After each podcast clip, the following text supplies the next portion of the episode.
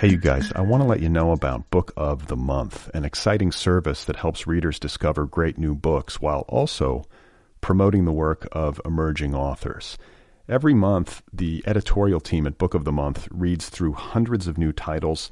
They do the curating for you. They narrow it down to 5 to 7 of the best new books on the market, and you get to choose your Book of the Month. To sign up, just visit bookofthemonth.com.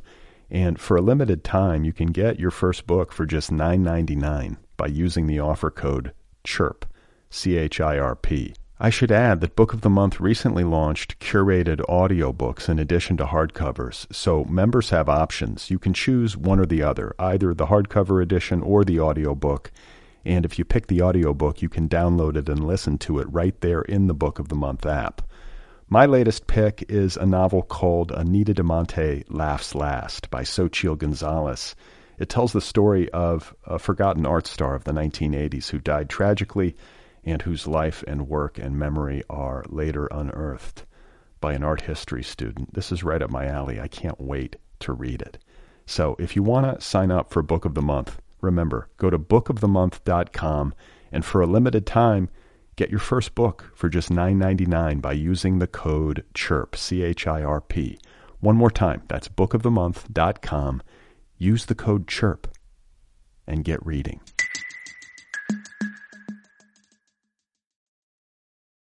Hey, you guys, today's episode is brought to you by the Litbreaker ad network. Litbreaker is an ad network for culture vultures, for people who like art, books, music, movies, photography, you name it. Go to litbreaker.com. if you want to advertise on a variety of great culture sites all at once. Sites like The Nervous Breakdown, The Rumpus, Large Hearted Boy, Full Stop, The Believer, the list goes on. You can advertise on them in bulk or piecemeal. You can pick the sites you want to advertise on one by one. It's really easy to use, and it's really effective. Check out litbreaker.com for more information. Litbreaker, it's an ad network for art people. Go and advertise on it. Oh my God. You are not alone. You have found other people. You and I have a friend in common. Every stupid thing that a writer could do, I've done. I think it's really beautiful. Jesus, dude, what a struggle, you know? It was incredible. You know, it was like your head exploded seeing what was really there. And now here's your host, Brad Listie. Just one person at just one time. Right. Okay, everybody, here we go again. This is it. This is other people. This is two human beings in different locations. This is many human beings listening to two human beings. How are you? I'm Brad Listie here in Los Angeles. It's nice to be with you. My guest today is Sarah McCarry. She is the author of several books, several works of fiction, including the novels All Our Pretty Songs and Dirty Wings. Her forthcoming title is called About a Girl. It's due out in the summer of next year, summer 2015, from, I believe, St. Martin's Griffin. She is Sarah is also the editor and publisher of a chapbook series called Guillotine. And she has a blog, a popular blog called The Rejectionist. So very nice to have her here. She and I are going to be talking in just a bit. Last night, I was getting ready to put my daughter to bed, and I was flicking around on my phone, and I saw in my Twitter feed that Derek Jeter, the New York Yankee, was about to have his last at bat, at Yankee Stadium. And I'm not even a huge baseball fan. I don't give a shit about the Yankees or Derek Jeter, but I do like sports from the perspective of human drama and from the perspective of reality television. I often argue that sports are the best reality television that there is. You're seeing somebody in real time, like trying to execute, trying to live out their dream. Everything on the line. So I see this in my Twitter feed. I can't resist. I go over to the game online, and I'm sitting there with my phone in my hand watching Derek Jeter have his last at bat in the bottom of the ninth at Yankee Stadium after 20 years of playing shortstop for the Yankees. And he gets the game-winning hit. He does it. It was awesome, and I got choked up. I couldn't help it watching this guy have his moment, and he's had lots of moments. That's sort of his MO. For those of you who aren't sports fans, this is a guy who, when he needs to be good, He's often good. He meets the moment. In the parlance of sports, I believe we would call this, he's clutch. So it got me thinking about him and his life, because we're basically the same age. He has been a famous all-star baseball player in the city of New York for the past 20 years, while I have not. And I didn't realize this, but the girl, like some of the girls he's dated, he's been, he's a serial dater of beautiful women. Some of his girlfriends over the past 20 years include Jessica Biel, Jessica Alba, Scarlett Johansson, Tyra Banks, Minka Kelly, Vanessa Minnello, Adriana Lima, and now this 24-year-old supermodel named Hannah Davis. And he's worth hundreds of millions of dollars, I'm guessing. I mean, the guy's worth a fortune. And for the rest of his life, he'll never pay for a dinner in New York City. So it's just, it got me thinking. His experience of existence is completely different than mine. Completely different than most people's. Like, what's it like to be really fucking good at something? What's it like to have it that easy?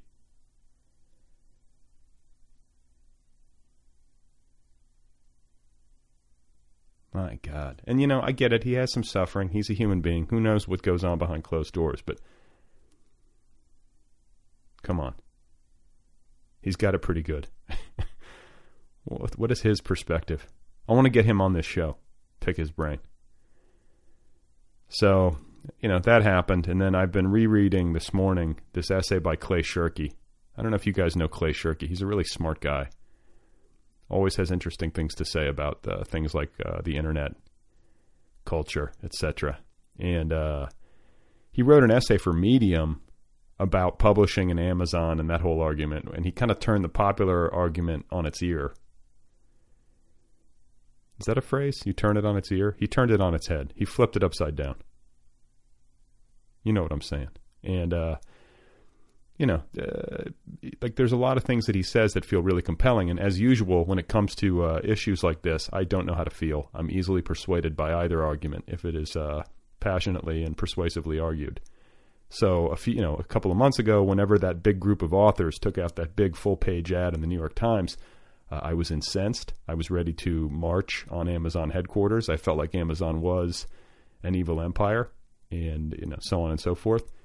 And I think this is the popular sentiment among writers, though I think a lot of writers who express this sentiment don't know anything about what's actually going on. It just seems like a good thing to do, to bitch about a corporation.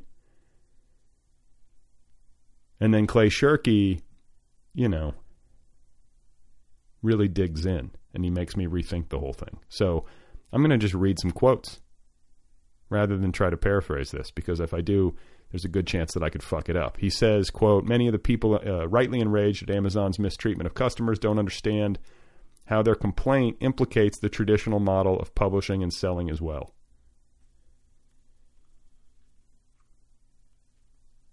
Which doesn't get as much airtime, He says some of the strongest criticism of Amazon comes from authors most closely aligned with the prestigious parts of the old system, which seems to be the case. Like if you're, a lot of these people who are taking out this ad seem to be flourishing in the old system. Why would you want it to go away? Even though it's shitty for most people. Everybody's sort of protecting their turf in life. I said something on Twitter the other day that I think I've been thinking about a lot lately with it, which is that rare is the human being who has leverage over another human being and doesn't exercise it. Like, you're the boss of a company. You know that the person who's working for you will work for $8 an hour, even though you could afford to pay them 15. You pay them 8 because you have that leverage and they need that job and they don't have any better options. That's shitty. That's the way it is. And I think what we need people out there who are good enough to not exercise leverage when it's not the right thing to do. But good luck, and enough of this. Well, that's just the market. Fuck that. Pay people a living wage. Stop it. So what else does Clay Shirky say? He says, richer people in fancier cities have nicer things. Surprise. But given recent technology, those barriers could be lowered. Demand can now create supply in the form of ebooks and print on demand. This turns books into a different sort of commodity. No book need ever be out of stock or out of print anywhere in the world. It used to be that if you were okay with people in Podunk having inferior access to books than people in Brooklyn, you were just a realist about the difficulties of making and shipping physical stuff. Now, if you're okay with that, you're kind of an asshole. Which is an extension of the fact that, you know, like now with Amazon, you can just order a book online and it shows up at your door. Or you can have a Kindle and you can live in the middle of South Dakota and, you know, you can have access to anything, even if there's not a bookstore anywhere near your house. Which has its positives, right? So Shirky continues, the traditional industry belief, if you don't live in a big city and have a lot of money, you deserve second-class access to books, is being challenged by a company trying to say, quote, if you have $10, there's not a book in the world you can't read, end quote. If the current industry can't keep their prices high while competing with instant distribution of a vastly expanded literature, and that seems to be their only assertion worth taking at face value, then it's time for them to figure out how to make a business out of improved access. And, you know, that statement seems convincing to me. I've often said this. It's hard for me to argue, like, for Amazon's, like, you know, really, like, muscular corporate tactics, which seem sort of dickish, you know, and monopolistic and just, like, hyper-aggressive. Everything that's bad about human beings. But at the same time, the big five publishers sat on their hands. They got outfoxed. They weren't on it. And they want to preserve a system that just isn't in sync. You know? Or it can seem that way. And then Shirky kind of rips people out there in the elite, in the media elite, who pose questions and concerns about the fate of, quote, books, which is really a way of masking concern for the fate of the insiders. That seems true too, or at least partially true. And they're not concerned about like the physical book object. They're concerned about like what's going to happen to them and their money. And, you know, everyone to a degree has that concern, but, you know, you might as well just come out and be more explicit about what you're really worried about rather than trying to like hold up this banner of like, I'm defending the literature, you know. Shirky then outs himself as a member of the media elite and a beneficiary of the older system. He says, I say this as a beneficiary of that older system. I earn hundreds of thousands of dollars in advances. I earned hundreds of thousands of dollars in advances for my last two books, to say nothing of the opportunities those books opened up, so the system has worked admirably well for me. However, I am a WASP, an Ivy League graduate, a tenured professor, and a member of the Sansair swilling East Coast media elite. Of course the existing system works well for me. It's run by people like me, for people like me. Despite my benefiting from it, I am unwilling to pretend that this system is beneficial for readers and for writers who lack my privilege. I'd always aspired to be a traitor to my class, though I had hoped it would be for something a bit more momentous than retail book pricing. But treason is as treason does, so here goes. The reason my fellow elites hate the people who run Amazon is that they refuse to flatter our pretensions. In my tribe, this is a crime more heinous even than eating one's salad with one's dessert fork. So there you have it. Read the essay at medium.com, Clay Shirky. Even if you don't agree with it, it'll make you think. And frankly, we need like bracing discussions on both sides of the line rather than like going on some huge Amazonian witch hunt. You know, I'm not saying Amazon doesn't deserve its licks, but we have to think more holistically if we're going to actually get down to the bottom of things, I think. So one quick letter, and then, you know, from a listener, and then we'll get going with today's program. So I got an email from a listener named Stefan. He says, hi, Brad. It's been a while since I've written, but I've been listening. The small, dark, windowless basement cafeteria where I eat lunch. That's where he listens. Somehow it's the perfect theater for your show. So episode 302, Steve Almond. What a perfect way to kick off football season with all its horrors, contradictions, and glories. I think Almond maybe took it a little too far at times, but his points were dead on, and yet I continue to watch. As do I. Not as much as I used to, but I still can't kick. Episode 300, Amy Bender. Excellent choice for the 300th episode. She was a delight, very personable, very giving. Episode 299, Dan Sean, one of the best guests you've had. He seemed so comfortable and willing to share great insight on his writing process, his life, the death of his wife. He was open and funny. Great get. Episode 298, Stuart Dibbick. I always thought it was pronounced Dybeck rather than Dibbick. He's a wonderful writer, but boy, what a gas bag. He didn't let you get a word in edgewise and instead got going on and on with his stories, spoken with a Chicago accent. I got the sense that it wouldn't really have mattered who was interviewing or what questions were asked. He would have just rambled on in the same way. Ouch. So, you know, I was thrilled to have Stewart on. I got to defend him a little bit. He was totally kind. And, you know, it should be said, too, not everybody is great in the phone interview format. I thought he was fine, but, you know, it's not for everybody, maybe. And, you know, he is a wonderful writer. So, Stefan goes on to say, episode 293, Guillaume Morissette, more so than I've ever heard you. You seemed irritated with him. I think you were sick or going on a trip or something, but you really didn't want to put up with his shit. And I think you were annoyed that he was making all this money at a video game company, but acting like that was such a drag for him. Question mark. And here I would contradict again. I really enjoyed talking to Guillaume. I think what I was worried about was just that he wasn't in touch with his family. That makes me anxious. I think it's because I'm a parent.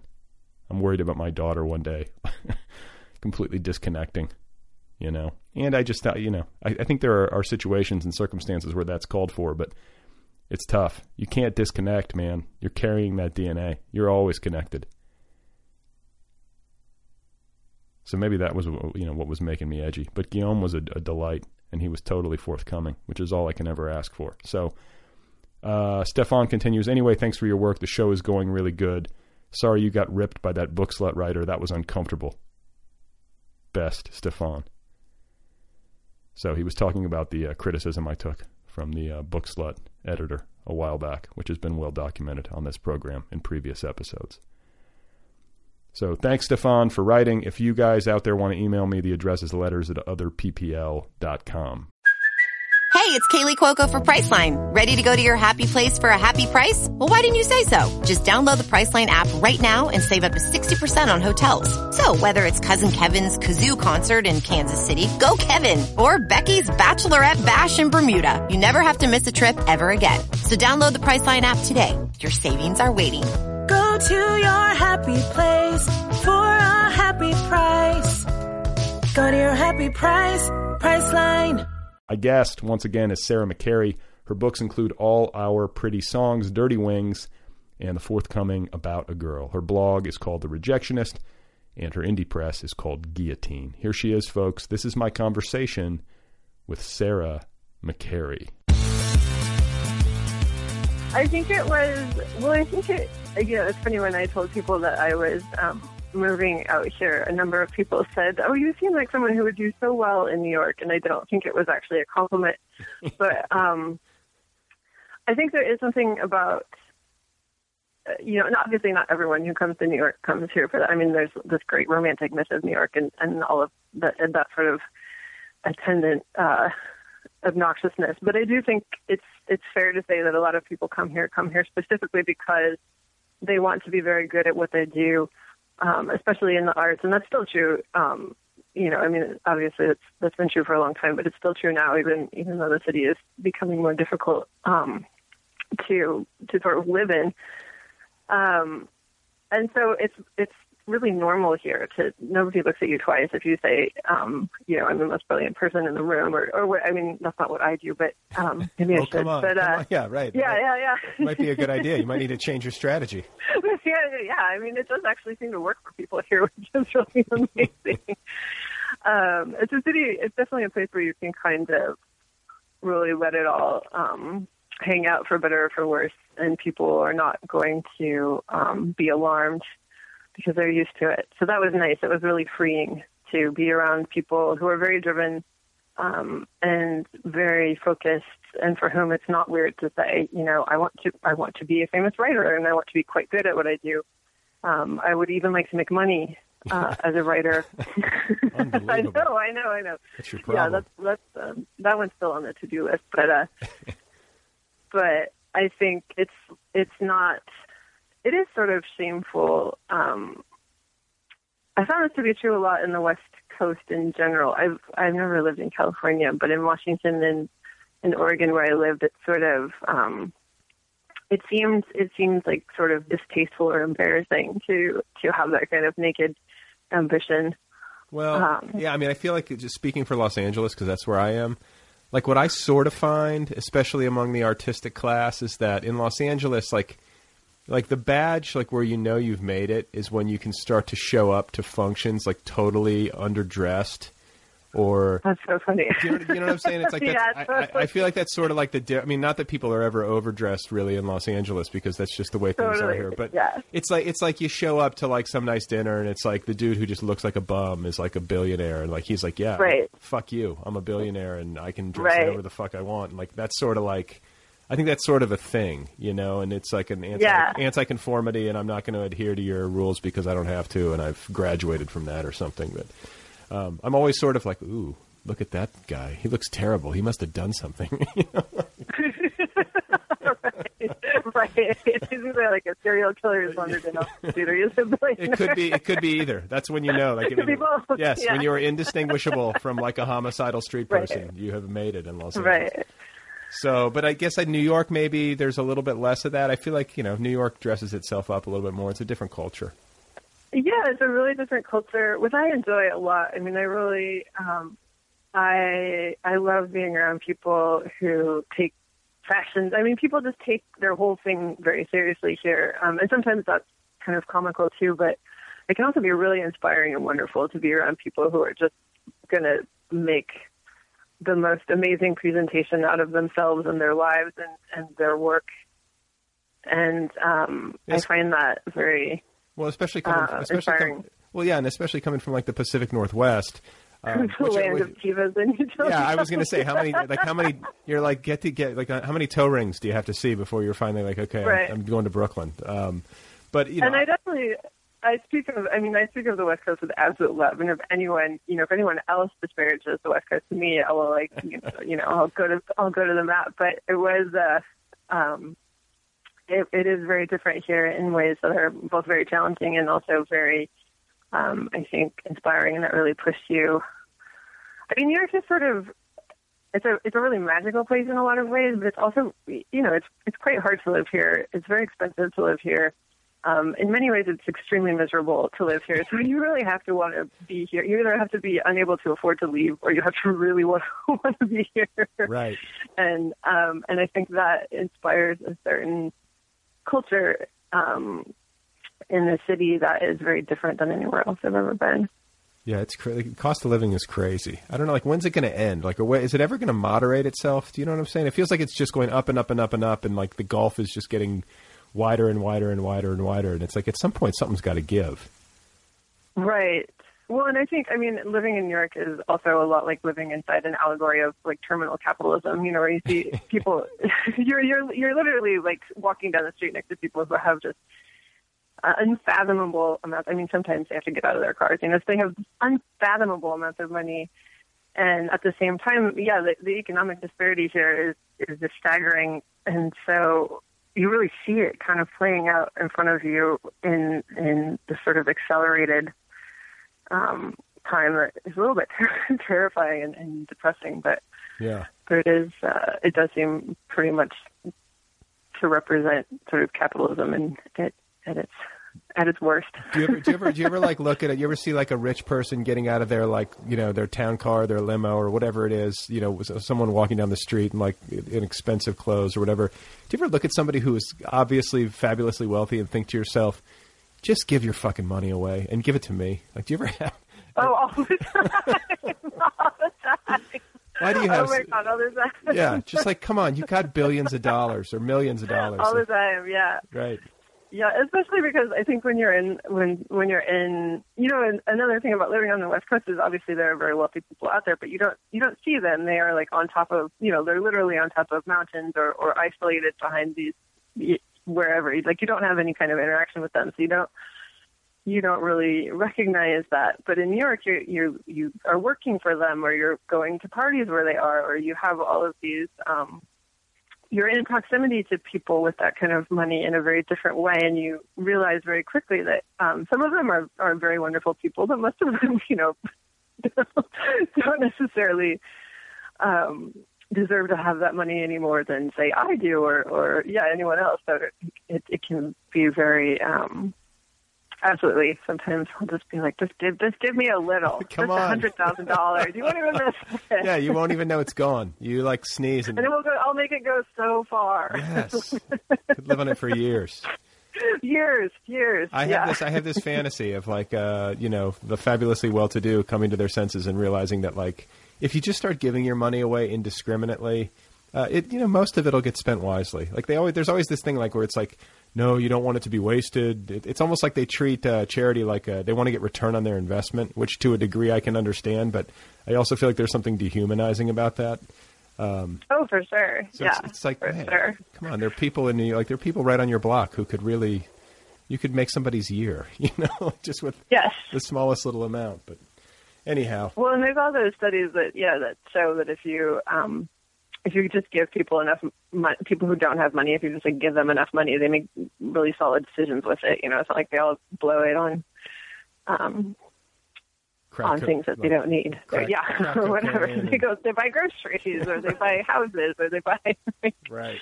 So, Okay. So you get to New York, you've been living in the Pacific Northwest. You're ready for a change. You want to move away from home, essentially. You want to get out of familiar territory. And then also you are coming out as someone who has literary ambitions.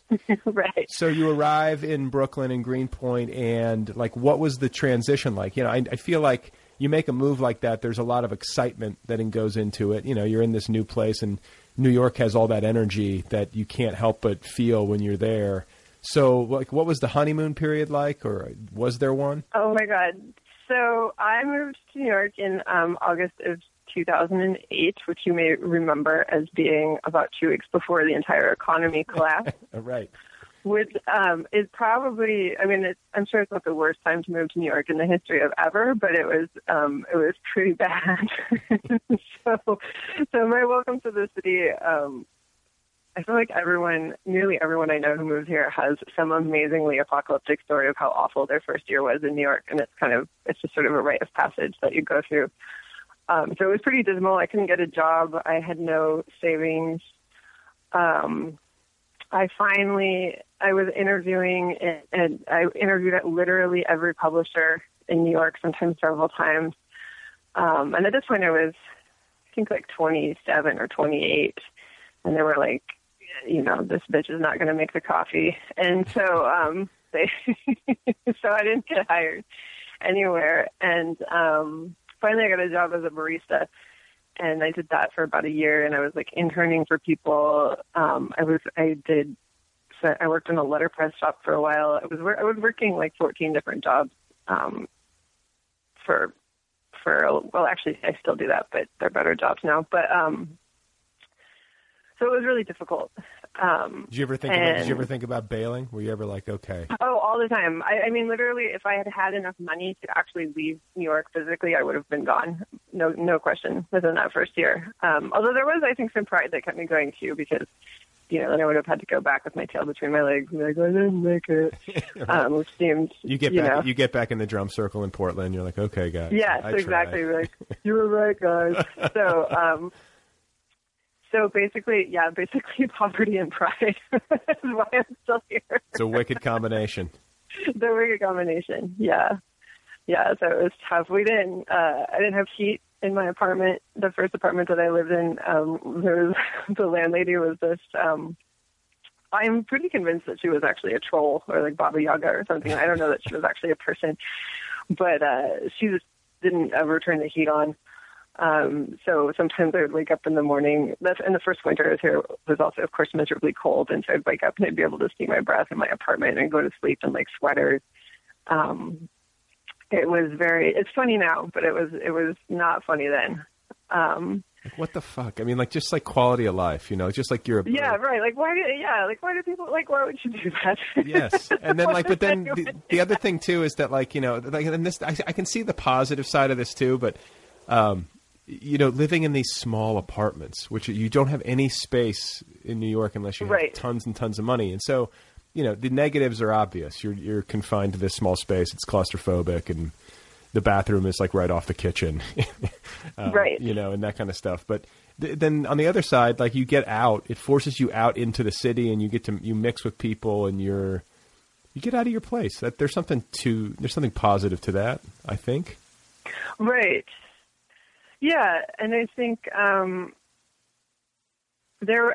think because the moments of being happy in those first years were so hard won, like I worked harder to be happy in New York than I had ever worked for anything before in my life. And so they were to me so much more precious than, you know, Portlander had. Everybody's happy all the time, like who cares, but it's sort of boring. It's sort of boring. It's sort of boring. Yeah. But here there would be these moments of that were just like sort of, that I would be happy and it would be completely transcendent. I would feel like I was on drugs or something. You know? Well, no, it's funny that you say that. I have a buddy who moved out to Brooklyn a couple of years ago, and you know, he comes out here, I'm out there, and we catch up. And he was just out in Los Angeles about a month or two ago, and I was asking him about it, and he's like, you know, he's like, the highs are really high and the lows are really low. And yes, I get that. I mean, I feel like the same could be said about Los Angeles to a degree, but New York, it seems especially so. Yeah, I think that's really true. I mean, I feel bad that it's so obnoxious when people who live here are like, oh my God, New York. But it's like a Stockholm syndrome. I think you have to keep doing it otherwise. Right. Otherwise, there's no point. But yeah, that's been really true for sure. And then like depressive, like let's talk about some lows. Like when things go bad in New York, or like life is working against you, or it's just a shitty week, and then it's the weather's bad and you're freezing, and, you know, like, do you ever find yourself, I don't know, I guess you already said you thought about bailing, but like, have you ever had moments where like things got like especially dark in New York, or no? Yeah. I mean, I still think about going back to Washington. I get super homesick because also, you know, where I'm from is one of the most beautiful places. And I'm from basically the Olympic Peninsula, which is just staggeringly beautiful, which is not something that is here. And I go back and I get so homesick.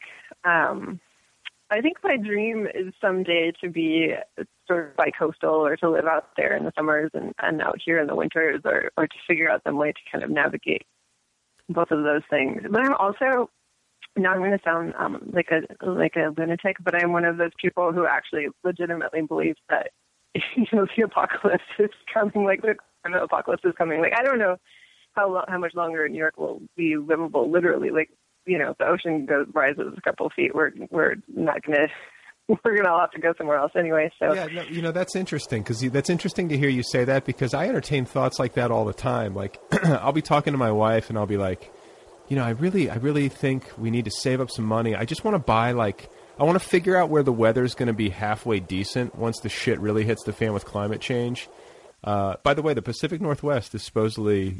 I don't want to say that because I don't want people to beat me there. But that's definitely my exit plan. Yeah, it's like, okay, so just like a little plot of land that's like arable, so that like she could grow potatoes. Yeah, you know, like, yeah.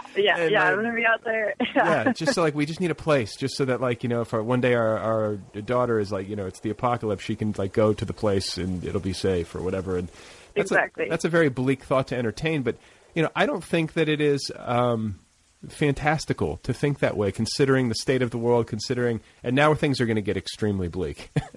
P.S. But yeah, you think about like biological weapons, you think about nuclear weapons, you think about Ebola, you think about climate change. It's like something's good, you know, something's got to give. We either got to get our ass. Something's got to give, yeah. And I think the minute, you know, thinking about New York, like if something goes here, the whole like we're really fucked. You know, it's not. The city is like barely hanging together as it is. So I definitely think about about going, or at least, you know, saving up and trying to buy land out where I'm from. And I have a couple of writer friends who are sort of scattered across the country, and we're planning our little retirement commune with some pit bulls and shotguns, and find some people to grow food for us, and have a big old farmhouse out in the woods. And can I join? Yeah, you can come. You're like, yeah, sure, really. Yeah. You can build a stack. You're like, yeah, if you can find us, you can be a part of it, Brad. If you can find us, yeah. Well, okay, so growing up on the Olympic Peninsula, I want to hear more about this, because that's a part of the country that I want to spend more time in. I've never been to Seattle. I've never been up to that part of the country. So tell me about what it was like growing up there. Was it like running around in the woods or? Well, I grew up a little bit west of Seattle, in a town called Silverdale, which was very pastoral until I was about 10, and then just, you know, farmland and really beautiful, and then it started getting developed, and basically there's now a strip mall. Although we were very excited when we got the first mall, it was like, finally, it's not going to be boring here anymore, which turned out not to be true. I was going to say. And then, yeah, and then I lived in Port Townsend for a long time, which is way out on the peninsula, which is really beautiful and really tiny. And 3 months out of the year is the most beautiful place you've ever been. And then the other 9 months, you can't, you know, the rain just kind of moves in. But I actually really like that. Yeah, I was going to say, because I feel like I'm kind of solar powered. I feel like the rain would get to me. Does it? But you grew up. It's intense. Yeah, it's intense. I mean, it gets dark at 4. The sky feels like it's 10 feet overhead, and you have to be a certain kind of person to manage that, I think. And whatever it takes, so, you've got it. Whatever it takes, I've got it, I guess, yeah. So I just, you know, make a lot of soup, read a lot of books. That's, yeah, I can do that for like a month, and then it's like, okay, I'm getting cabin fever. Yeah. So you don't need to be outdoors. You can just be like inside. Well, I don't mind being outdoors in the rain too. I like hiking in the rain. It's really nice. The Olympic rainforest, which is a literal rainforest, is really amazing when it's actually raining as well. Yeah. So it's so beautiful that it's really worth it. I got to check that out. I see pictures of like the forests up there. It just looks gorgeous. Yeah, it's pretty unreal. So it was a happy childhood. What did your folks do up there? Oh, for sure. Yeah. My parents, it's funny. My parents are wonderful people. They are extremely conservative. So, which is a funny contrast. My mom worked in banking off and on for a long time. And my dad is a builder. So they're just very, and they're still married. They're very like wonderful, upstanding Tea Party Republicans, basically. Are they Tea Party? Yeah, I think we don't talk about it too much, but I think that they have pretty much gone that route. They were always pretty conservative, but they seem to be religious conservative. So. My mom is super Catholic. Yeah. So I grew up very Catholic. My dad's family is Catholic, but he's not especially religious. Well, see, it's like, because I have the same thing, like, especially with my dad. My dad is a conservative, and I was telling a friend this the other night, because just the other day I was talking to my dad, and we just shouldn't talk about politics, but like we often do. It's like this ongoing thing, and I'm not affiliated. I don't have a party affiliation, but like I guess I'm more left than right. I don't even guess. I am, you know, especially in today's climate. And so my dad and I started having these conversations, and my dad's like, you know, your aunt and uncle were out. We took them to the Nixon library, and I'm just like immediately like this buzzer goes off in my head because, you know, and I'm just like, oh, God, you know, and start debating, and it becomes like this bickering thing. And then I just shut down. And then I was talking to a friend of mine, and I was like, you know what? Like, I know my dad loves me a lot. Like, there's no question. He's been a great dad. But I don't think he likes me, or he wouldn't if I wasn't his son. You know, like he would think do you know what I'm saying? Like I think the point that I'm trying to make is that it's difficult to not, like I sometimes wish, well, it would be so much easier if I just had the same politics as my parents and specifically my dad, but I almost can't control it. I mean, I think what I think, I assess the information and make my judgments, you know, and they just happen to be different, but do you ever wish, like, God, I wish I was into the Tea Party. Like, it would be so much easier to just hang with my parents and, like, hate on Obama and, like, you know. Like... I think I tend towards the other thing, which the other way around, which is, you know, I wish my parents would rise up to the plight, or wake up to the plight of the people, you know. Right. It's like, come on, you guys. Yes. But we just we steer clear of those topics, and everything goes much better. But it's so weird, you know, because it's like so. Yeah, it's so funny. It's so central to who a person is and like their worldview, and I don't know. It gets to this thing where I feel like people pick a team, and like myself included, you know, like you somewhere along the line in a person's life, like you form an identity politically, and it usually happens, I think, in like adolescence, like 18, 19, 20, like early adulthood. And it becomes hard for people to ever switch teams. Like rare is the mind that is supple enough to like, you know, change itself on that score. Right. Do you know what I'm saying? Yeah. Yeah, sure. So, okay. So your folks are conservatives up in Port Townsend, and then you grow up, and I mean, neither of them sound like artistic people. Like, no, I mean, they were very, I'm an only child, and was, you know, quite spoiled and told I was a genius from a very early age, which is a great way to grow up. And they were very invested into, you know, they took me to plays. They took me to, we lived really close to Seattle, so we could go to, you know, cultural things. They took me to museums. They took me to like the children's symphony. So they were very, very invested in sort of making sure that I had access to all of that stuff. So, you know, despite they're conservative, but they're not Philistines. They like music. It's not like Footloose. Yeah. They like they like books and stuff. So, so I was always and I started reading when I was really young, and they were very encouraging of that, and always gave me. You know, it's funny, they gave me all of these, like, mythology books and Grimm's fairy tales, and I don't know if they actually, I think they must not have actually read them, because, you know, they were like, oh, mythology, that's safe, and so when I was little, I was reading, you know, the original Grimm's fairy tales are pretty horrifying, with lots of, like, people getting cut into pieces, and, like, a witch dances in iron shoes until she catches on fire, and everyone's, like, always getting, you know, burned alive or tortured or cut up or whatever, and so I was reading that when I was, like, 6, like, oh, okay. Right.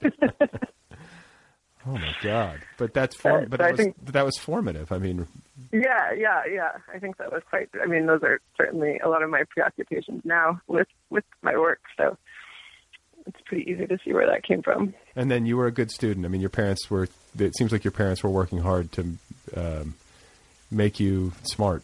You know, like, and I mean that as a compliment. Like they took you to things. They had. Yeah. You were their project. You were their only child, so they put a lot into it, and you did well.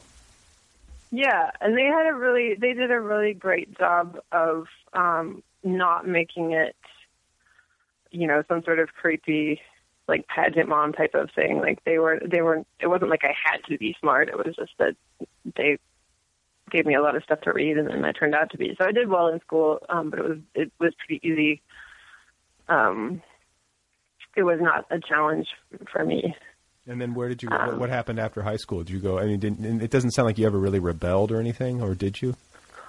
Yeah, that depends on whether you talk to me or my mom. But right. I went to college in, I read The Secret History when I was had a very impressionable age. And I was one of those. The Donna Tartt novel. The Donna Tartt one, yeah. And I thought that's what college was going to be like, and I was stoked. I was like, I'm going to go to college. I'm going to meet these like these people who like read original Greek, and like the fact that they murdered someone is not a big deal because they're like going to be really fascinating and rich, and it's going to be winter all the time and really beautiful. And then I ended up going to public college in Washington, and was really pissed when I got there. I was which like, this one? Is not what I. Well, like Western. I went to Western Washington, which is up in Bellingham. Okay. So, so I actually ended up dropping out of college, and which your parents must have been thrilled by. They were not actually. Yeah. I did. They were not thrilled. They were not thrilled at all. And then just did a bunch of adventuring for most of my 20s. So you never went back. Like, I did go back eventually. I went back when I was, I went back right before I moved out here to finish. I only had like a year left. Why did you drop out? I ran away with a circus. Okay. I met this. Now things are getting good. Keep talking. Yeah. I started dating this guy who had like a little punk rock circus.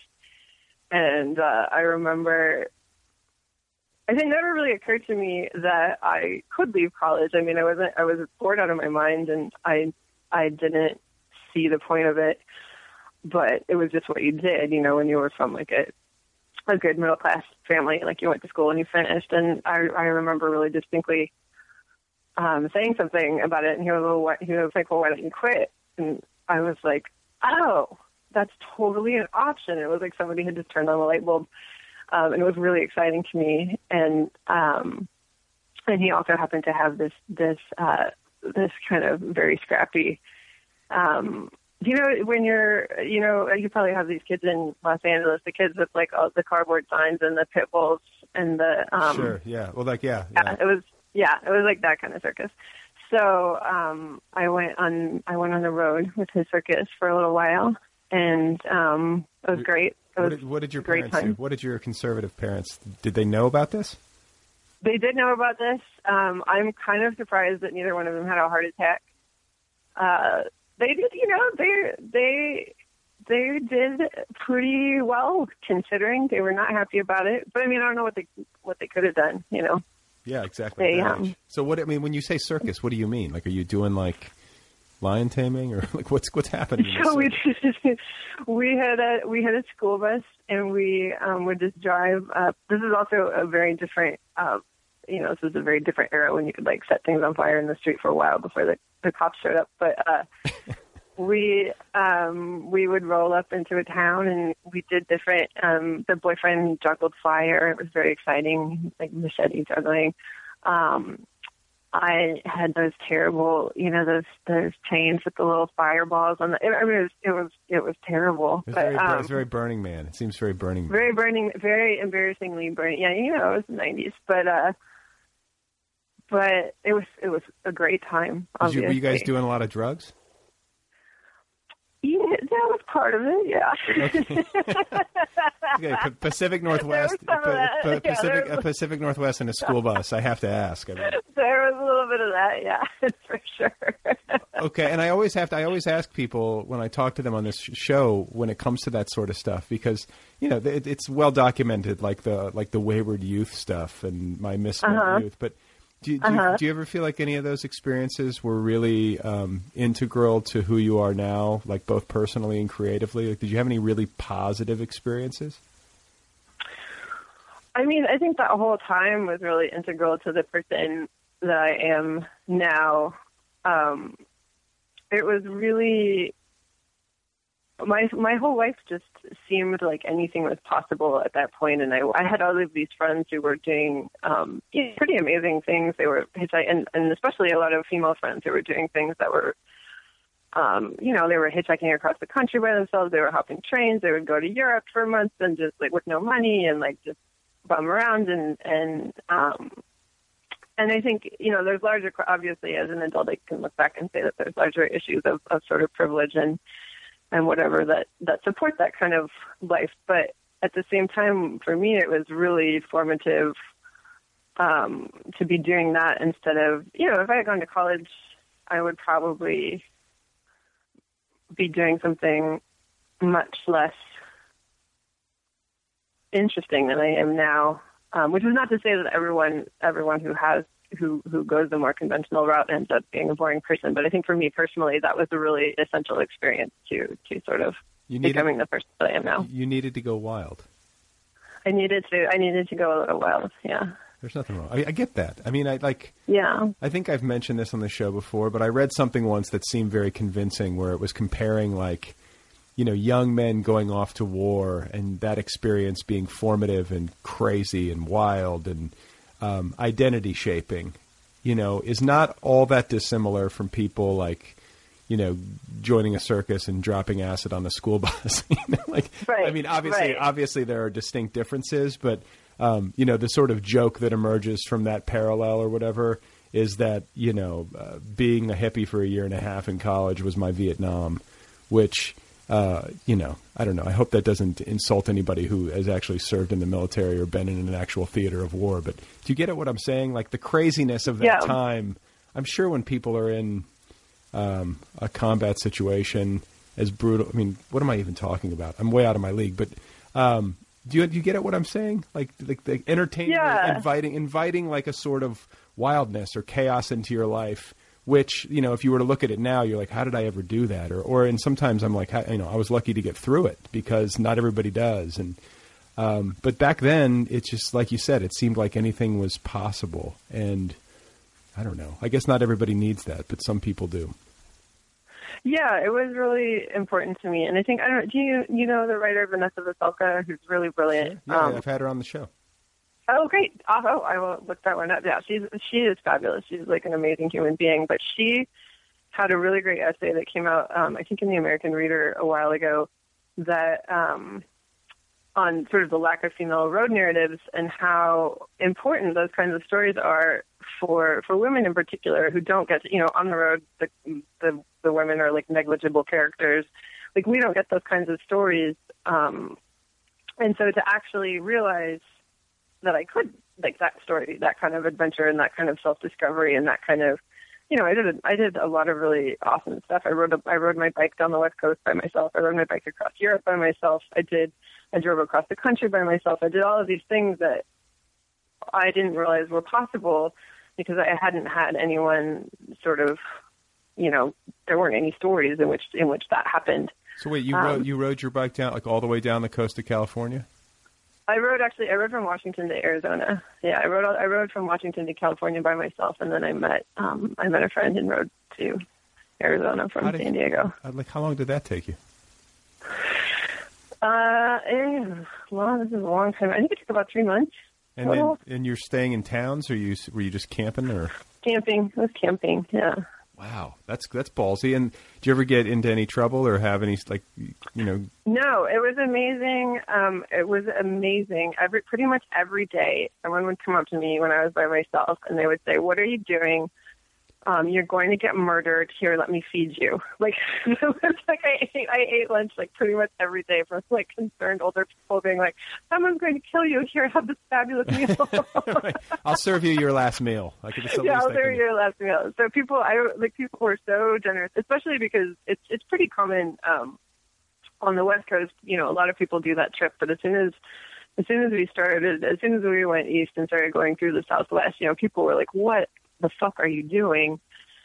This is the most amazing thing I've ever seen." And people wanted to really I was really just taken aback every day by how generous and amazing people were just because of this random, you know, thing that I was doing. So I think it inspires people. I think when you do something like that, because it's like, I feel like all of us, like, I mean, here I am, I'm thinking like, why the fuck did I never ride my bike up and down the West Coast? And I think that all of us, you still can. I know I still can. I'll pack the family, you know, like, we'll get a tandem and a kid seat. But yeah, you know, I met people who are doing that. I'm not joking. So. Well, I feel like people love, or like a lot of people wish or entertain dreams of doing that sort of stuff. And then when you see somebody who's actualizing it, it makes you inspired, and you want to help them on their way so that you can live vicariously or have a little piece of it or whatever. Yeah, it was like the Patronus of the collective consciousness of people who were stuck in like stifling jobs. Right. They're like, I want to be thinking about you when I'm in a cubicle. Like, here's a sandwich. Yeah, here's a sandwich, basically. Yeah. So okay, yeah, so, and that was also. Oh, sorry. Go ahead. No. You finish because I want to like transition to Europe. But like, what were you going to say? Sure. I think there was also that sense that I realized when I was doing that there was a moment where I had an interaction with someone in a convenience store or something, where the guy was ringing me up, and then he realized what I was doing, and then he refused to charge me, but he got sort of angry at me, and he was like, "You do this now before you are older and you have a house and you have kids and you can't do anything." But like, he was just sort of, you know, it was obvious that he was projecting the fact that he had never gotten to do anything on me. At the same time that he was not charging me for my groceries, and And I just remember really distinctly thinking, I don't ever want to be that person. Like, I don't ever want to wake up and look at my life and think, there's no joy here. How did I get here? You know, so that was, it was pretty integral, I think, to the person that I ended up becoming. Did you see the movie Boyhood? I did not. You know, I'm not really that interested in movies about boys. You're not? Unless they're set in space. Yeah. Interesting. Okay. Well, it's a good movie. But there's just a, like, you're anti-movies about boys? What? I'm just kind of bored. I'm bored with stories about boys in general. No offense. I'm sure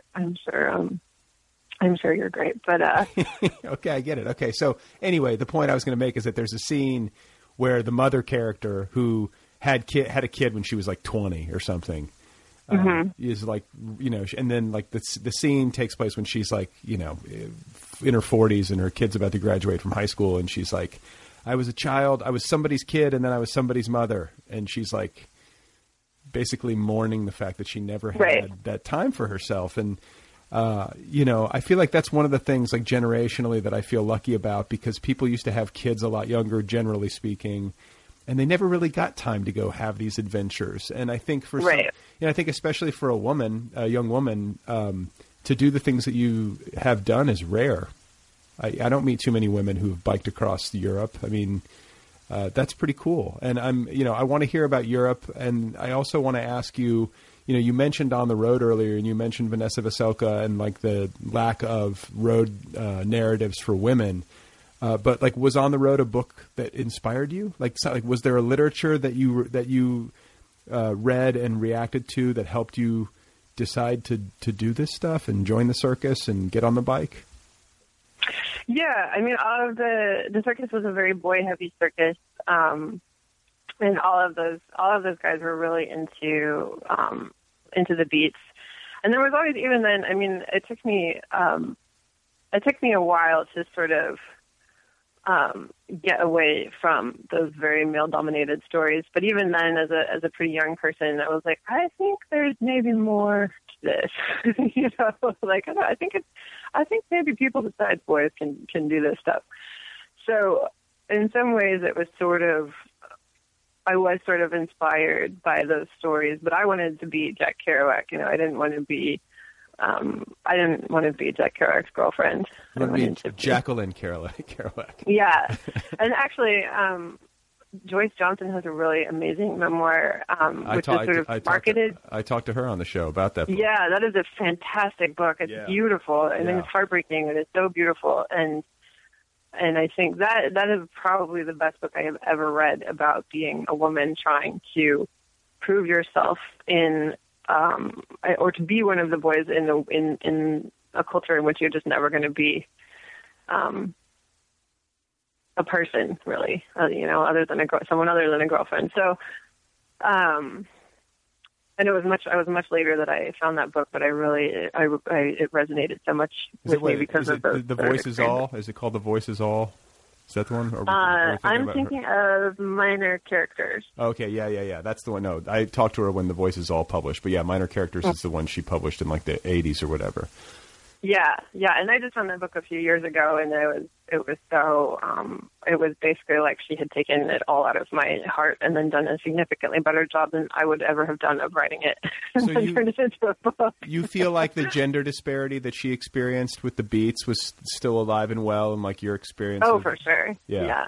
I mean, I think it was, you know, it was better in the sense that, you know, the gender roles that she was fighting out of were so restricted. And that was really like the first generation of American women who were doing anything like that. And so we had, you know, I had like the 60s and some other models before me where it wasn't like completely crazy what I was trying to do. But yeah, I think that for sure that gender dynamic hadn't changed much. So do you identify as a feminist? Oh, sure. Yeah. Big time. What does it mean? Oh, of course you're going to ask that. Well, I wrestle with this. I wrestle with this because, you know, it's such a tricky thing to like talk about. And I watch it unfold, you know, mostly online and social media. And it's like, what is happening here? And like, I want to be supportive, but then sometimes I feel annoyed, and then I feel bad about being annoyed. You know, it's like that whole thing. Right. I stay away from a lot of online discussions of feminism because I think they can be not super productive. There are some really amazing people. What I do more of is sort of read work that people are putting online and read essays. And I'm really interested in sort of intersectional feminism, so looking at ways that race and class and ability and all these other things also kind of come into play, and not just gender. But basically, you know, I'm very interested in sort of a liberatory politics in general. And you're just anti-boy movies and anti-boy narratives. Anti-men. Anti-men. Yeah, are so you anti-men? So boring. Are you anti-men? Like, are you angry at men? I'm not angry. I'm just bored. You know, I'll take them on a case-by-case basis. Or do you? I mean, are you interested in men, like, romantically? Like, do you date men, or are you? I'm not an equal opportunity employer, I would say, but I have a gentleman friend now who's, you know, he's passed an exacting series of of examinations. I want to meet this guy. Well, see, but you know, here's the thing. Here's like one of the things, because like I think like, and this isn't necessarily flattering to say, but I'm going to say it because it's the truth, is that I kind of shut down. I get very overwhelmed by like social injustice and like what to do about it. And, sure. Yeah. And everyone's got a grievance. And so like I can, like this, the constant, like this is an injustice and I'm angry about this and this. And I just go, oh, you know, like I don't know what to do with all this. And I think about like, you know, to use like feminist concerns or, you know, misogyny or, you know, all the different ways it can manifest. I start to think to myself, okay, so, but we've made improvements. Like we're getting better and not worse, at least like incrementally. And I think to the future, and I'm like, when will it be okay?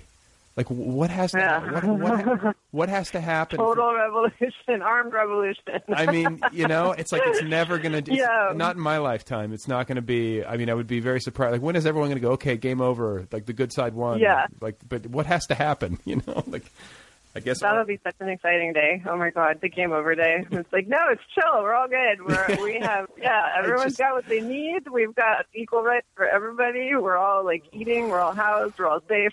Yeah, that's all. I'm such an idealist, and I think maybe just Monsanto is gone. No more Monsanto.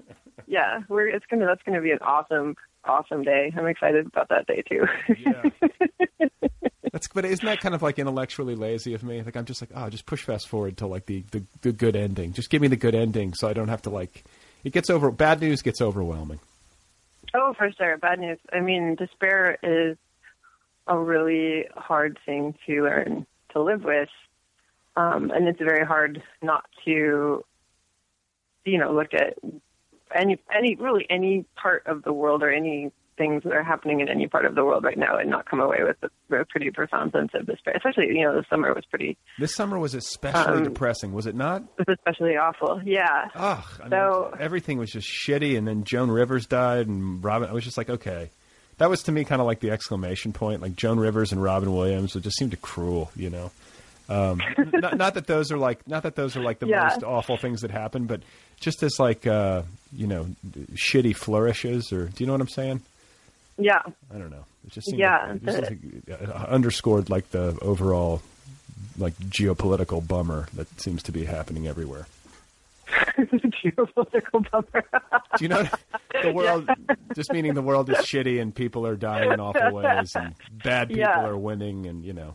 Bad people are winning. So are you an optimistic person? Do you look to the future with optimism? No. I'm not at all. So I think which is kind of interesting, I think, because I was figuring out how to be hopeful, which seems delusional, in the face of not being. I mean, I'm not an optimist, but I think I'm a hopeful person, which I know it sounds contradictory, but it's sort of how I get through. Yeah, I can get down with that. I think that's kind of how I am. I'm also like an idealist. I have this like. This tendency to create like fantasy worlds in my mind and believe that they can come true. Yeah. Not necessarily always helpful to the cause, but you know, I think it's what I have to do to cope. So, but yeah, you're able to be hopeful. And like, what are you hopeful about? I mean, you just hope that, like, you know, we'll make a little progress in my lifetime, and eventually, like 3,000 years from now, maybe, or. I'm hopeful about, I guess, sort of individual acts of compassion, and the fact that pretty much everywhere throughout human history, no matter how bad things have gotten, there have always been people who have chosen compassion and decency, even, you know, when it cost them their lives or when it was not the easiest choice or whatever. So those are the stories that I kind of use to get me through. And then, you know, just like not looking at the internet for long periods of time if I can't deal with it is also really helpful. Yeah. Help us all. Just sort of giving yourself the freedom, I think, to I mean, obviously it's a privilege to be able to like turn it off and then have your life not be affected. But I think sometimes that's an okay luxury to capitalize on if that's what you need to do. And so where are you spiritually? We talked about your parents, you know, you've strayed from your mother's Catholicism, I would imagine, but like in terms of coping and dealing with like the horrors of the world and the difficulties, like, do you have anything that you could define? Yeah, I mean, I think I ended up sort of pagan, really, which is a very natural, I think, for people who grew up Catholic. They either stay very Catholic or they turn into witches. But yeah, I grew up Catholic. Or go back to being witches, yeah. So, and I also, my third book is the main character of my third book is a teenage girl who wants to be an astronomer, and I did a ton of research for this book. I read just book after book about cosmology and sort of the history of the universe and different theories of the universe. And there's something that is so beautiful and so inspiring about that. Not only that order exists, but also, did you see the movie Particle Fever? No. Uh-uh. It's about the discovery of the Higgs boson, which, even after like reading multiple articles about and watching the movie, I still don't really understand what the Higgs boson is. But the discovery is extremely important. It's the God particle. It's the God, yeah, they don't like that. You're not supposed to say that. Like, but the movie is amazing, and it's about the physicists and sort of their, you know, internecine quarrels and dreams and all of this stuff. And there's this really beautiful part at the end where one of these guys is talking about how we're the only species that asks these questions and then solves them, and we make art and we make symphonies and we make all of these, you know, as sort of awful as we are, we still continually insist on making things that are very beautiful and asking these huge questions. And I think that is, for me in itself, that's a kind of spirituality too, which I think, you know, scientists would probably be horrified. No, I think so. I get that. But just looking up at the sky, I mean, it sounds hokey, but no, yeah, that's something. That's some pretty awesome stuff up there. So okay, so and the witch stuff, like you were joking, like you're not into witchcraft or anything like that with paganism. I mean, I did. I was very, you know, again, I grew up in the '90s. I was very into Wicca as a. I think everyone that was sort of what you did in the '90s. I was a very goth teenager. And so that some of that carried over, you know, I mean, I'm not super serious about it, but, you know, I'll do a little light of candles and think my thoughts if I want. Yeah. If I want something to happen. And the book that you were researching and reading all about astronomy and the Higgs boson and everything was About a Girl? Like, yes, that's About a Girl. That's and that comes out next summer. That comes out next summer. Okay, yeah. So yeah, let's talk about your writing career, like professional publication, you know, because we've talked about the move to New York, and obviously there was the literary ambition that accompanied that, but like what was the process like for you going from arriving in New York to seeing yourself in print? Well, I had published some essays before I came out here, and I've been writing pretty much nonstop since I was a kid. But when I had sort of decided when I came out here that I wasn't actually going to write a book, that I just didn't have it in me. And then, I started starving. No. Well, I finally did actually get a job working for a literary agent, which is extremely disillusioning, and quickly disabused me of any notion that I had that I was ever going to make any money right. as a writer. Once you see how the sausage is made, it can be a little disheartening. But there was this point where I had been writing, so I started a blog anonymously while I was working for her. That eventually, when I stopped working for her, I revealed, as my own, and I still have been publishing, it's writing there. The Rejectionist. The Rejectionist, yeah. TheRejectionist.com. TheRejectionist.com. And so I had been writing a lot of essays and sort of doing like long form nonfiction and personal nonfiction. And I was thinking maybe that was how I was going to kind of supplement my income. And then I was going through some old journals and thought, well, maybe I'll write a memoir. And I did. And that was the first whole book that I wrote. I had gotten an agent who had actually contacted me through the blog. She sent it out. No one wanted it. It did not sell for good reason. And thankfully, but once I had written a book, I realized that I could write another book, that, that was actually something that I could do.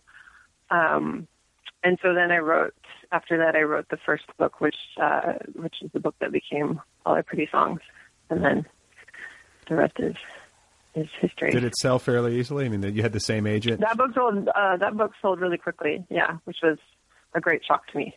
Yeah. A very wonderful surprise. Yeah. Someone wants this thing? Oh, yeah. My God. Yeah, yeah, because the first book had been, I can't remember how long it was on submission for. I think it was at least a year and possibly longer. And it was, it's so torturous. I mean, you get these like, oh, this editor's maybe kind of interested, yeah, probably, and then you like never hear from that person again. And it was very, it was a lot of ups and downs. So it was very shocking to me.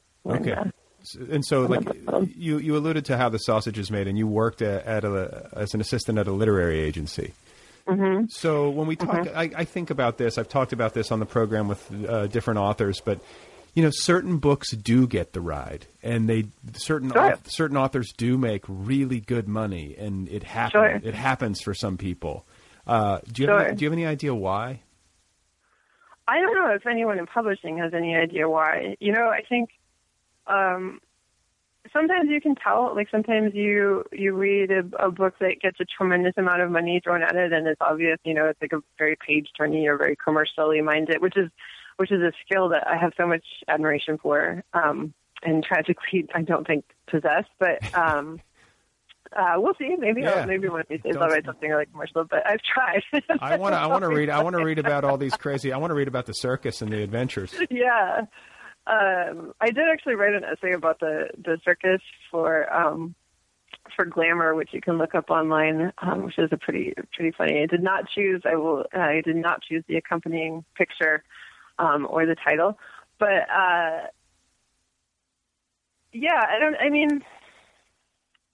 think that publishing, commercial publishing, which is a very different beast, obviously, than smaller independent publishing.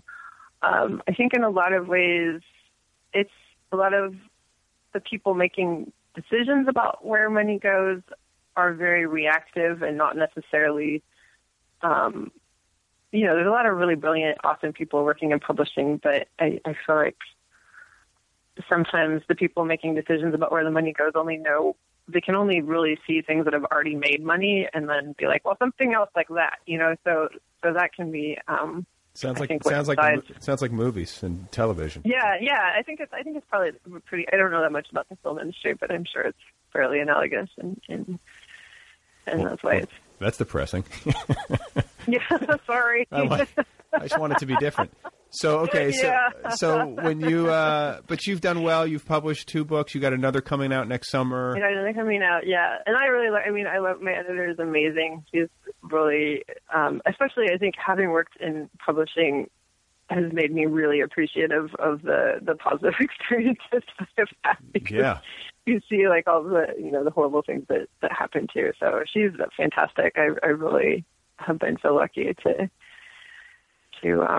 to get to work with her. And you are categorized as YA. You bristle at that? I think that's just a huge can of worms. It's challenging because it automatically pigeonholes your, especially if you're a female writer, it pigeonholes your work in ways that can be really frustrating and sort of impossible to overcome. So that, and I don't think, I didn't set out to write necessarily for teenage. I just wrote it, you know. I don't think about audience at all while I'm writing, for better or for worse. and there's a gender thing with YA too. Like, it's not only like the YA label and what that does, like in terms of how a book is perceived, but it's also YA because your protagonist is female and you're a female. Yeah. I think because, you know, if you're writing about teenage girls, you're pretty, not always, I mean, if you're writing like sort of a waspy coming of age story set on Long Island in which the teen female protagonist has an affair with someone her father's age, then you can probably get it published as adult, but otherwise you're pretty much going to get published as young adult. If your main characters are teenage girls, which is, it can be challenging to overcome. But that's where the money is. The YA, I always hear like YA, they're actually paying advances, and you can, you know, people are buying books. But then for somebody who has literary ambition, you know, or whatever, and wants to be taken seriously as a literary author, maybe that's where the frustration comes, or no? Yeah, I think. I mean, I don't. I think that there is a lot more opportunity now to publish really weird and sort of challenging stuff and still have it come out as way. So that's pretty exciting. I don't worry too much about I don't think, you know, I'm probably not ever going to be in the Paris Review, and I think that's pretty much okay. But it would be nice to know that people, I mean, you hear people say like, well, I mean, God bless, A.O. Scott had that big essay that just came, which I couldn't even finish. I wish I will forgive, because he has written that whole series of Transformers movies reviews, which are some of the most incredible pieces of cinematic criticism of our time, I think. But he, you know, had this whole thing that was just about how, you know, adults shouldn't read kids' books, and we're all getting stupider and so it can be really frustrating to be like, well, you know, that's me, actually. I'm writing those, and I'm pretty smart. You're like, thanks, asshole. Thanks, asshole. I worked pretty hard on that. And by the way, A.O. Scott's a man, right? Yeah. It's the patriarchy. It's the patriarchy. Once again. It's like on my head. Yeah, right. He came over to my apartment and just like pushed me down. What a dick. It was kind of weird. Yeah. But yeah, so those assumptions are more frustrating to me than necessarily. Like, I don't really care about, like, you know, the New Yorker, but it's frustrating to have so many people sort of stereotyping or pigeonholing your work. Yeah.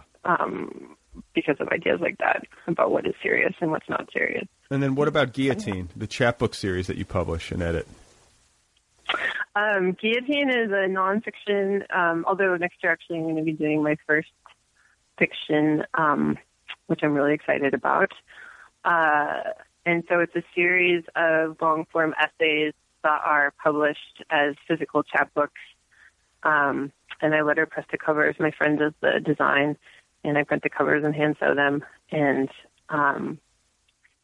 And that's been a really fun project. I've gotten to publish some really, I've gotten to publish Vanessa Veselka, which is really cool. She did a conversation with Lydia Yuknovich about women and anger and violence in fiction. That's pretty amazing. Yeah, those guys are great. Oh my God, they're brilliant. Yeah.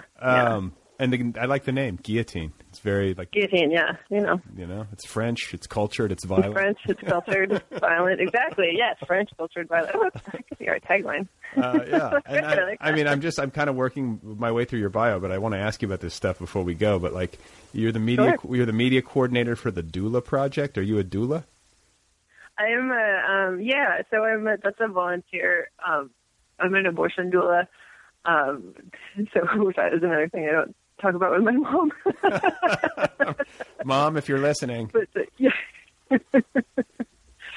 So the Doula Project is we do full spectrum doula support. So basically, supporting pregnant people across the spectrum of choice, regardless of whether they're choosing to adopt or to parent or to terminate the pregnancy. So it's pretty awesome. It's really, and most of the doulas do both births and abortion work. But so you're a doula for people who are having abortions?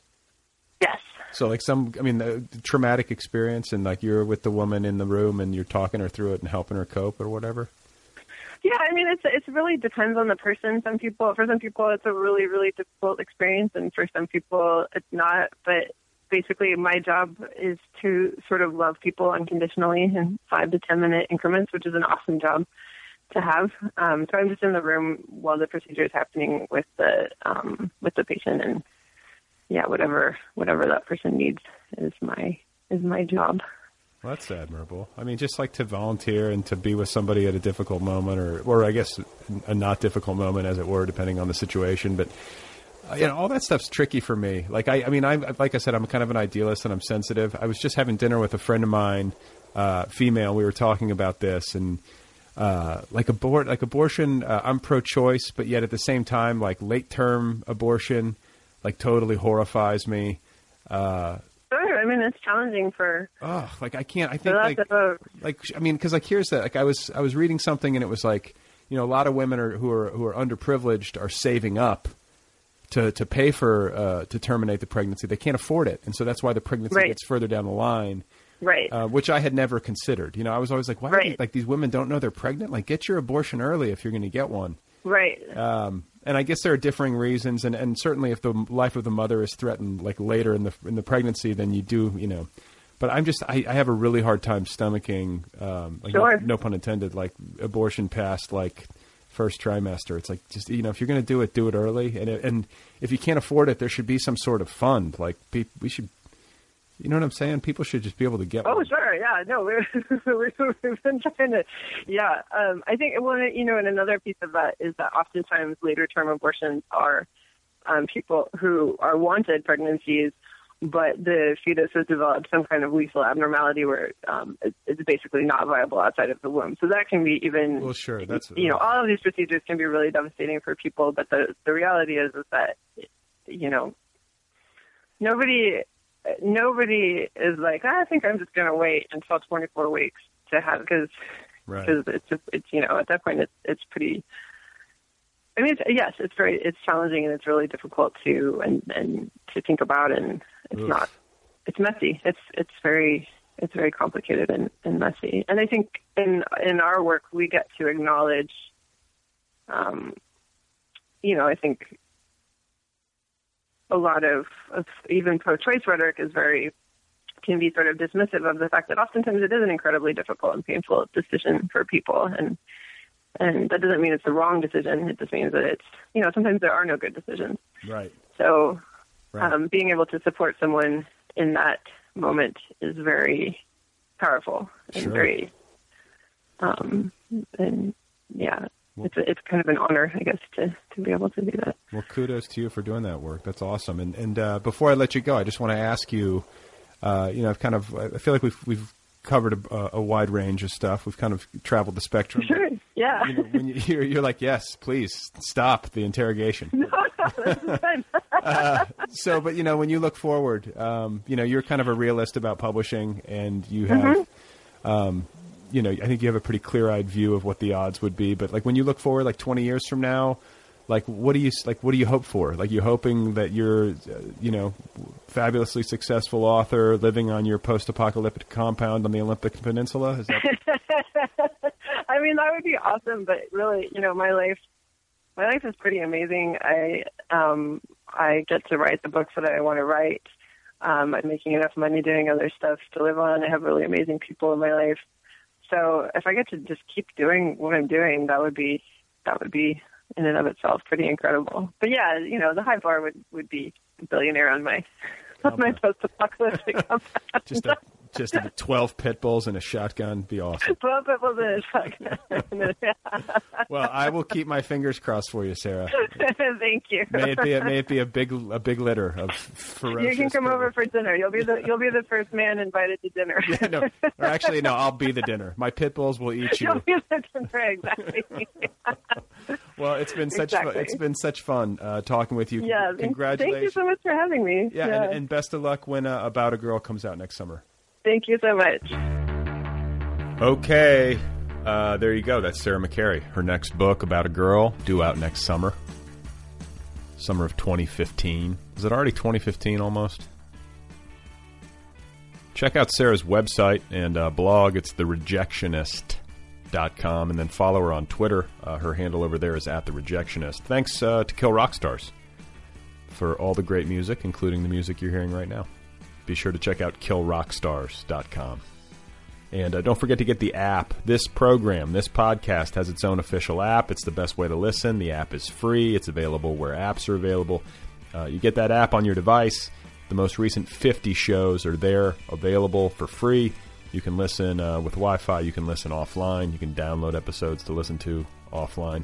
You can also sign up for premium and access the full archives right there within the app. It's a great deal, and it's a great way to support the program if you like it. It's a nice way to show your support. If you want to email me, the address once again is letters@otherppl.com. I love hearing from you guys. It gives me material. You can tell me what you think of the show. You can tell me a story from your life. You can write me a poem. Whatever. Can celebrate me as if I were Derek Jeter, the Derek Jeter of podcasting. That motherfucker. Derek, if you're listening, it's nothing personal. You're just a freak. I don't know how to process you. And then, you know, the Clay Shirky thing. I'm already anticipating angry emails from people who actually know what they think. I never know what I think. That's what I think. And I'm sure if you write me a passionate email deriding Amazon, I'll be back on the I hate Amazon wagon immediately. I just want justice. I want justice for writers. Please remember that Andre Gide died of a disease of the lungs and that Robert Burns had 9 illegitimate children. That's it for now. I've said my piece. Thanks to Sarah McCarry. Great guest. Go get her books. Go check out her stuff. And I'll be back soon. I shall return. You know that by now. I like this song. It's a good song. Sort of a, what is that? A military snare drum? Talking about music is really hard. It might even be worse than talking about literature. Nothing's worse than two people trying to talk about like a song.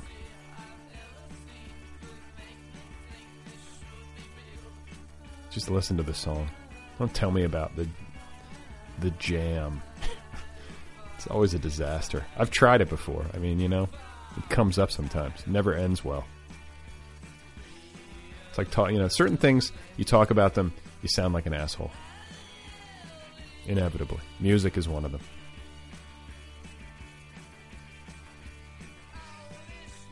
Let's just listen. I should probably end the show. I understand that. I just don't want to leave. I like being here, and I want to extend this experience as long as possible.